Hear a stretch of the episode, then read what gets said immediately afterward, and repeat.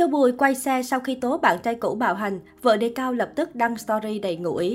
Vừa có phát ngôn gây xôn xao dư luận về việc bị bạn trai cũ bạo hành, Châu Bùi lập tức quay xe giải thích, riêng vợ đề cao chỉ lẳng lặng đăng story ngụ ý. Được biết đến là một cô gái đa tài khi đảm nhiệm nhiều vai trò công việc, hot girl, người mẫu ảnh, diễn viên, ca sĩ và fashionista. Châu Bùi còn nổi tiếng nhờ độ hot trong chuyện tình cảm với đề cao, fashionista nổi bật trong giới mộ điệu thời trang Việt cách đây vài năm. Tuy nhiên vì nhiều lý do cả hai đã đường ai nấy đi và hiện tại đều đã có được hạnh phúc riêng. Tuy nhiên mới đây, Châu Bùi vừa gây xôn xao dư luận khi tham gia một show chương trình truyền hình. Châu Bùi có bàn về vấn đề bạo lực kinh tế trong một mối quan hệ và chia sẻ về người cũ.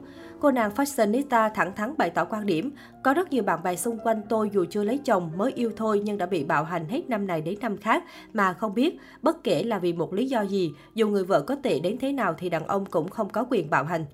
Với Châu Bùi, cô cho biết mình chưa từng bị bạo lực kinh tế, nhưng từng bị bạo hành tinh thần khi yêu bạn trai cũ. Cô kể, ngày xưa bạn trai cũ đối xử với tôi theo kiểu, anh là con trai nên anh có quyền chửi em. Lúc đó tôi còn nhỏ nên tưởng thế là được, tôi nhìn mọi người xung quanh mình cũng bị như vậy. Anh ấy làm tôi vui vẻ nên tôi chấp nhận những giây phút anh cọc tính chửi mình. Tôi sợ và lúc nào cũng tìm một lý do để chấp nhận chuyện đó. Ai cũng biết mình không lựa chọn bị bạn trai bạo hành, nhưng khi đang ở trong một mối quan hệ, mình không nhìn ra được. Người yêu đánh mình thì mình chấp nhận vì thấy anh ấy được xả stress. Sau khi chương trình được phát sóng và nhận về nhiều lượt ý kiến cũng như đồn đoán về người bạn trai cũ mà Châu Bùi nhắc đến chính là Đề Cao, cô nàng lập tức có bài đăng ngầm quay xe về phát ngôn trước đó của mình.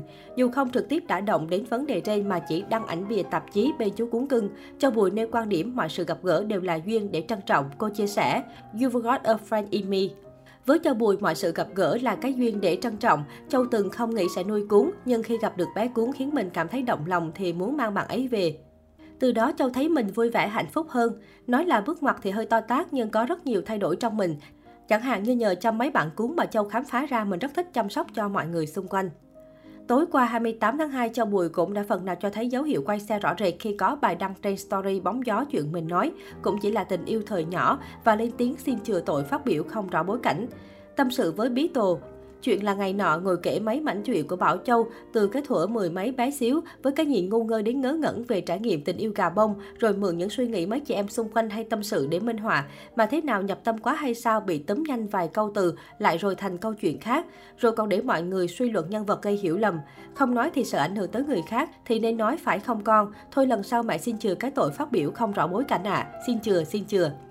Về phía đề cao và vợ, từ lúc xảy ra đồn đoán vẫn luôn giữ im lặng thay cho câu trả lời. Tuy nhiên cũng có chút hiên không kém phần quan trọng mà netizen soi được từ story của vợ đề cao. Cô đăng hình ảnh có chân của hai vợ chồng kèm theo bài hát Sweet Boy, tạm dịch chàng trai ngọt ngào. Dân tình cho rằng đây chính là câu trả lời ý nhị của phu nhân đề cao trước tin đồn chồng là người bạo lực. Suy cho cùng, chính người trong cuộc mới hiểu người trong kẹt. Một bức ảnh thôi cũng đã là lời giải thích quá ư là rõ ràng về những người đang quan tâm chủ đề này.